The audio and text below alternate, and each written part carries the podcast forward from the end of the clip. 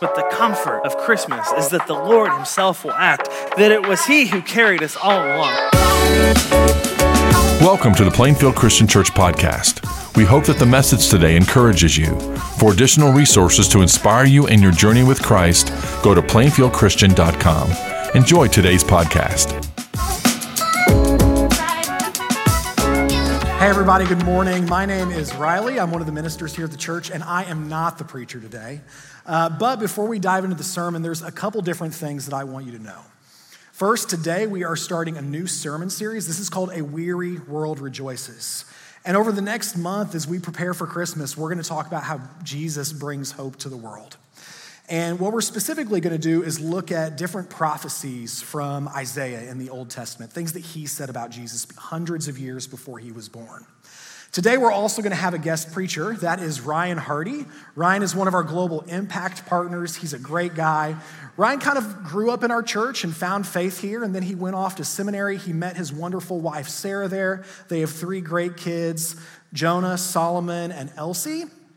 And they've actually been in the States for a while because Elsie was born just a few months ago. Uh, Ryan and Sarah serve with Pioneer Bible, tra- sorry, Pioneer Bible translators in Papua New Guinea and do different things with them. Ryan is a translator for the Sob people. And while Ryan's been here in the States the last several months, he's actually been working on drafting the Gospel of Mark. So we're really excited for him to be here with us today. He's got a great message for us. So please join me in welcoming Ryan Hardy.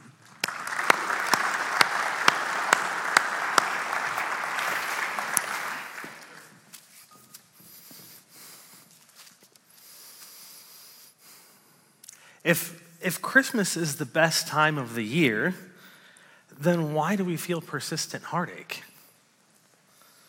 Why do you feel a bubble of expectations that feels like it's just about to burst? Do you feel it? The Christmas season is so laden with expectations of ideas how, of how things should be and how things used to be. You mourn even as you celebrate. You feel that constant ache in your heart, that pit in your stomach.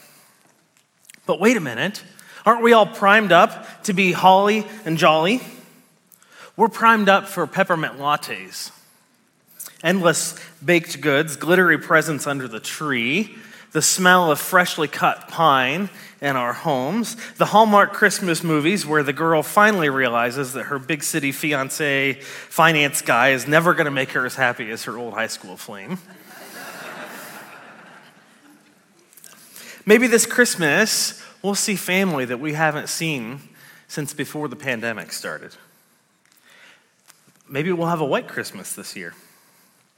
Maybe our families will be able to get together and it'll just be peaceful this time.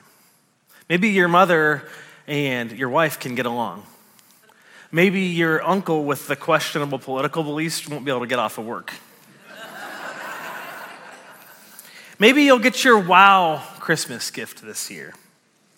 Maybe you'll get a Christmas bonus at work that'll make it so that you can buy all the gifts for all the people on your list and not feel financial stress. Maybe you and your spouse can make it through all of Christmas Day without fighting. Maybe. Maybe.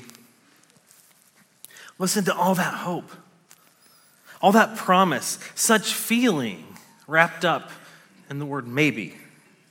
And then the evening of Christmas comes around, the sun goes below the horizon, the kids are off to bed, and you're left with a messy house, and all of those saccharine feelings that have been building through all of December are nothing but a puddle of melancholy on the floor. The Christmas music our, that our culture gives us reflects this, doesn't it? I found a BuzzFeed news article. It was titled The 22 Saddest Christmas Songs of All Time. You'll see some of what I think are the lowlights coming up on the screen now. At number 22, we have the classic Last Christmas I Gave You My Heart, but the very next day you gave it away. This year, to save me from tears, I'll give it to someone special. Merry Christmas. My own personal drag is the old Bing Crosby song. I can't stand it. I'll be home for Christmas. if only in my dreams. And they have all those musical chords with all the like nice sevenths in them that really just start to tear at your heart, just the right amount of dissonance. Here's one for our Swifties. Taylor Swift sings, I know this shouldn't be a lonely time, but there were Christmases when you were mine. Aren't you glad you came to church this morning? but let's be honest about something. The Christmas season can really hurt. Hopefully, you've had Christmases in the past that were magical, but with that memory comes something else that's insidious nostalgia. Why can't Christmas this year be like the Christmases when I was a kid? Listen, church, you are sitting in, in seats this morning surrounded by people who are tired and weary and who are afraid of tomorrow. You are surrounded by people who are staring down their first Christmas without their spouse, their first Christmas without their child. People who have to reimagine the holidays because they've been alienated from their families in the past year. People who want to give a happy Christmas to their kids, but they just can't afford to do it. People who will be evicted before Christmas even comes. People who have to celebrate Christmas in a house full of all of the people who have hurt them the most deeply, the people who have abused them. Christmas might mean joy to some people, but sometimes it is also the deepest ache, a broken heart, and the most acute loneliness. So, what should we do? Am I really going to come up here and scold you for enjoying the holiday season this year? Should we apologize for feeling joy? No. Should we have just flipped the calendar straight from November to January and skipped the whole fair? Or do we just need to reframe the Christmas season? I think that's where our discussion leads us. A few minutes ago, Riley introduced our new sermon series, A Weary World Rejoices. I have the assignment of the comfort of Christmas in that series. The next few Sundays will be leading up to Christmas. We're going to be walking through passages, songs in the Old Testament, book of Isaiah. I, personally, I think Isaiah is the Old Testament prophet who saw the most clearly the coming of the Messiah, the coming of the Christ. So we're going to take a, a, look at a few of the songs that he left us of the coming Messiah. Today we're going to start with Isaiah chapter 40. So if you've got your Bibles with you, open to Isaiah chapter 40. You got a smartphone, pull up your Bible app to Isaiah chapter 40. I'm going to start just by reading the first five verses of the chapter to you. Comfort, comfort my people, says your God. Speak tenderly to Jerusalem and cry to her that her warfare is ended, that her iniquity is pardoned, that she has received from the Lord's hand double for all of her sins. A voice cries, in the wilderness, prepare the way for the Lord. Make straight in the desert a highway for our God. Every valley shall be lifted up, every mountain and hill made low. The uneven ground shall become level, and the rough places a plain. And the glory of the Lord shall be revealed, and all flesh will see it together, for the mouth of the Lord has spoken. Now, maybe this is a familiar text to you, maybe it's not. I just want to take a minute and step back and understand who Isaiah is speaking to in this song. And I think that when you take a look at who he's speaking to and how it applies, I think you'll realize how deeply and richly this song sings, sings to us today. So, just a little background the first 39 chapters of Isaiah come to us, uh, to God's people, the nations of Israel and Judah, maybe around 700 BC, 740 BC. God's people found themselves as a small nation standing in the middle of the world's great powers Egypt and Assyria. There's some other strong nations around them too. And all of these nations have threatened Israel and Judah. God's people had fallen into one of the great blunders. They were involved in a land war in Asia. Really? Nobody? Okay. They were tempted to pick sides, pay tributes to Egypt or Damascus or Damascus or Assyria for protection. The promise God had made to David was that he would always have a son on the throne of Israel. But that promise seemed less than certain. What kind of king wants to pay an even greater king for the privilege to sit on his own throne? And through all this, the people were tempted by the gods of the nations around them. The question that Isaiah deals with over and over is this Is the God of Israel and Judah strong enough to save and preserve his people from the gods of the other nations? Can God protect us and our land, or should we just make alliances with the great powers around us? The way that God's people answered this question sealed their fate. Despite God's warnings, the people had gone after the gods of the nations and made alliances. The northern kingdoms of Israel were led off to captivity in Assyria. The southern kingdom of Judah was led off to captivity sometime later to Babylon. And the king of Judah, the heir to God's promise to David that he would always have a son on the throne, was dethroned and put in prison in Babylon. David lost his throne Things were bleak. God had promised Abraham that he would make his descendants as numerous as the stars in the sky, that they would be a great nation living in a land of their own. But all these promises, they look so lost, so distant. These words in chapter 40 come to God's people at the bleakest moment comfort, comfort, comfort. The land is gone. The nation, barely recognizable among the nations of Assyria and Babylon. A blessing to all the peoples of the, of the earth. Lord, we're just fighting for survival. How will we ever get back to the way things were before? How do we get back to the good old days? The golden days when everything was right. Do you know what I think we're afraid of with that question? You know what I think we're afraid of? That God won't be able to do as well in the future as he's done in the past. That maybe God already did his best for us. That maybe God has already shot his shot. That maybe our best days with God are behind us. So it's in this despair, Isaiah speaks these, word, these words from God to the captives Comfort, comfort my people, says your God. Now, I don't know about you, but when I hear this text, I hear it like comfort, comfort, like, oh, there, there, my sweet little child. It's like the words that your mom used, and you got a pat on the head because you, you fell down, you skinned your knee, but you're going to be fine. These words can sound a little dismissive. God, do you know the pain that we're in here? I didn't just skin my knee, Lord, I am bleeding out.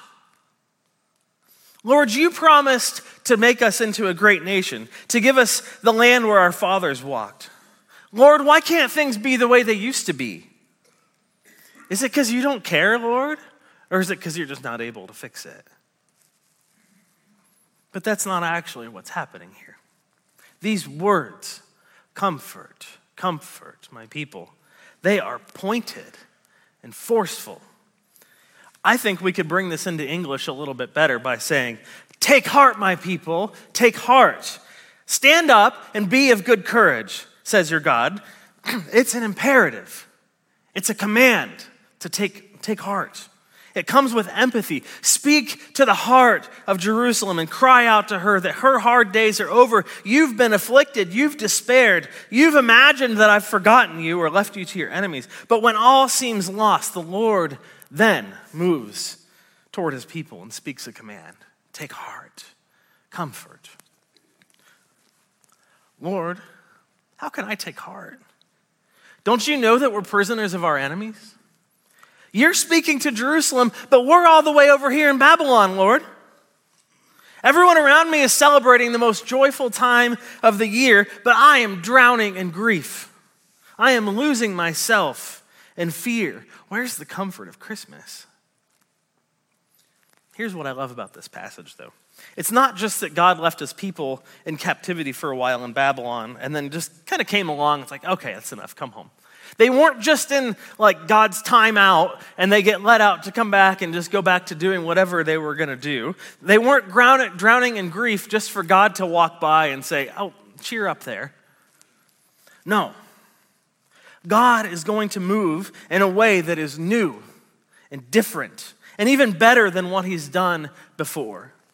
Once before, God's people left Egypt and wandered in the wilderness, and they were given their homeland in Canaan. But now we see in verses 3 and 4 here in our text, God Himself is coming in from the wilderness. God isn't just opening the door for His people to return from exile, He's coming to Jerusalem from the wilderness. Now he's the one coming in from the wilderness. Church, not only is God able to do as well today as he's done in the past, he's able to do more. The Lord comes with new strength, with a strong arm ready to do something new, something deeper and richer than whatever you were nostalgic for. God's people, they do indeed come back to Jerusalem from exile. We just studied this a few weeks ago in our Nehemiah series. Do you remember all the blocks that were up here on stage? And you got your own little block to take home with your life. You could write your life's purpose on it. I wrote the Sob Bible on mine. That was their return from exile. But on this side of the coming of Christ as a baby, as a man, we read this text a little bit differently. The beauty of Advent is this it's a season of quiet waiting and preparation. God has acted in history to redeem his people. Take heart because he redeemed his people from Egypt. Take heart because his people come back from exile. Take heart because all of history is marching toward a time when God will act with finality to make everything better than it has ever been. The comfort of Christmas is that whatever has come your way in 2022, whatever life has brought you, whatever curveballs you've been thrown, whatever grief you carry, the tender voice of Jesus calls to you. Take courage, comfort, take heart. I'm coming soon.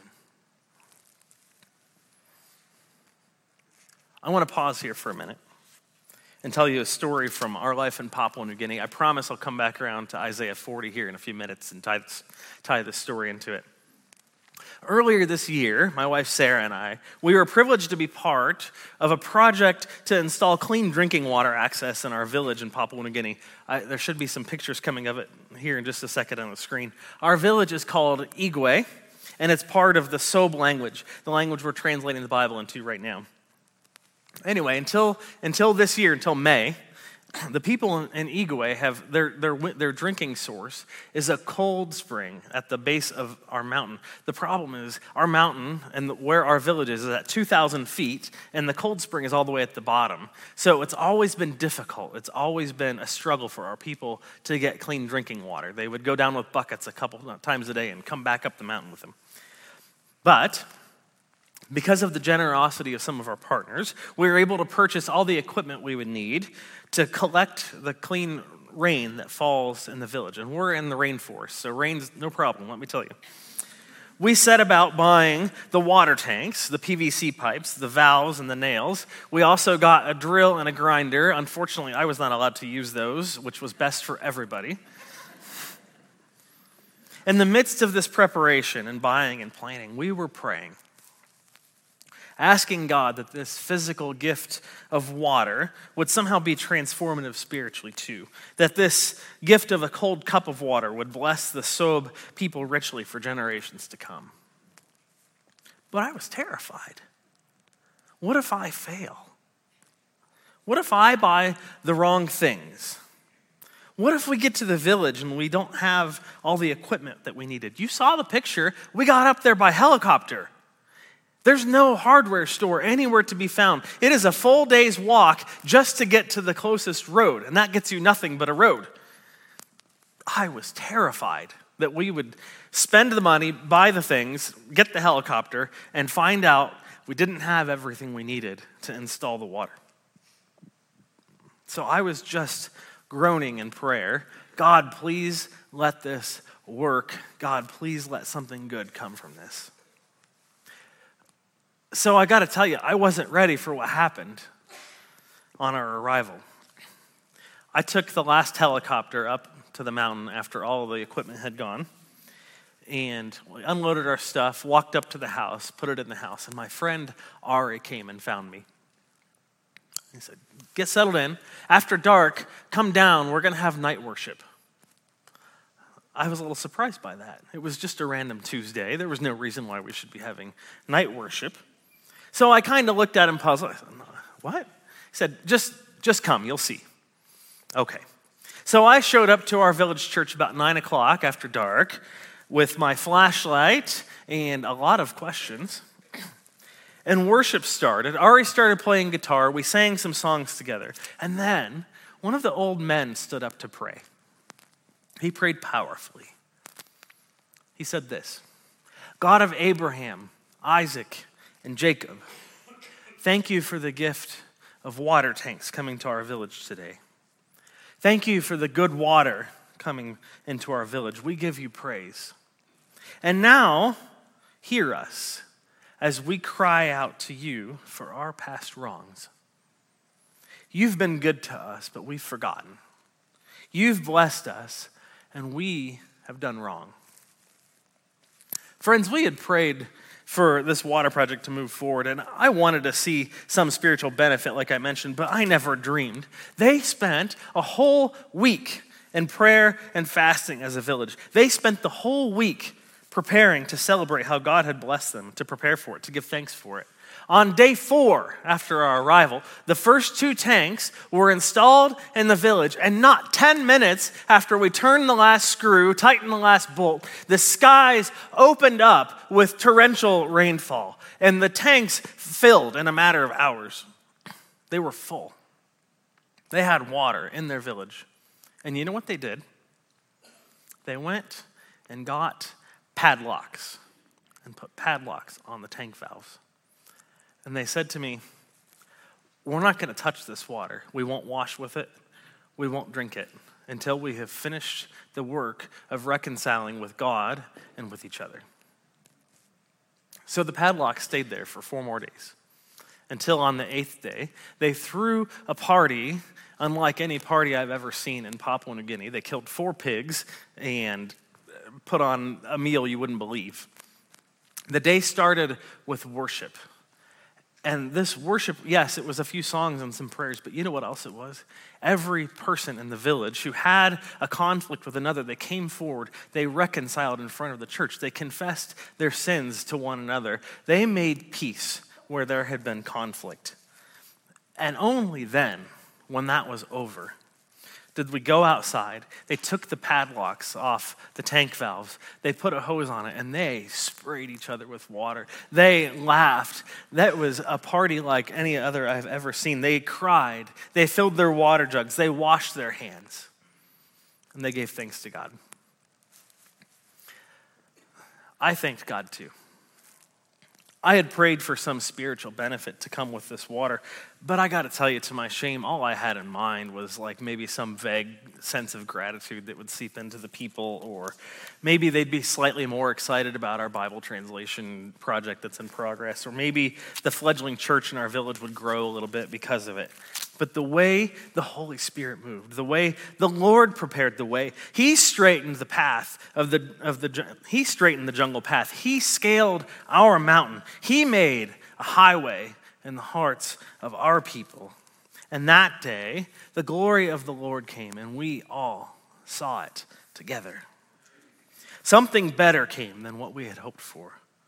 And for all of my worry, all of my anxiety about having the right parts, installing the tanks the right way, my fear of failure, all of that swallowed up with an invitation from the Lord to take heart. Take heart. Take courage that everything God has done in the past will find its completion in the future. So let's go back over to Isaiah 40. There's an important part of this chapter. It didn't make it into Handel's Messiah, so we don't know it as well. but I think it's good for us to notice it. I just told you a missionary story. You know what scares me about missionary stories? The missionary is always the hero of the story. I promise you it's a true story. But you know what doesn't make it into the missionary stories, the newsletters back home, the sermons? The days that we're too sick to get out of bed. The days that it's too hot and we're too grumpy to notice the opportunity to serve our people in front of us. We have, yes, a draft of the Gospel of Mark upstairs in this church for the Sob language. They have clean drinking water in the village, yes. And this is our work, yes. But you know whose work it is? It's God's. It's not mine. I want you, if you look at the whole chapter, Isaiah 40, and you just look at who's the actor, who is the agent behind every verb, I'm sorry, I'm a linguist, I'm a Bible translator, it's 950, and I'm going to make you look at verbs on a Sunday. Look at the agent that's attached to each verb. Who's doing all the work in this passage? Sure, God's people, we God's people. We get a few, we get told to take heart. We get to cry out. We get to see the glory of the Lord. We go up on a mountain and shout it out. But all the other verbs are God's. All the actions. He has pardoned.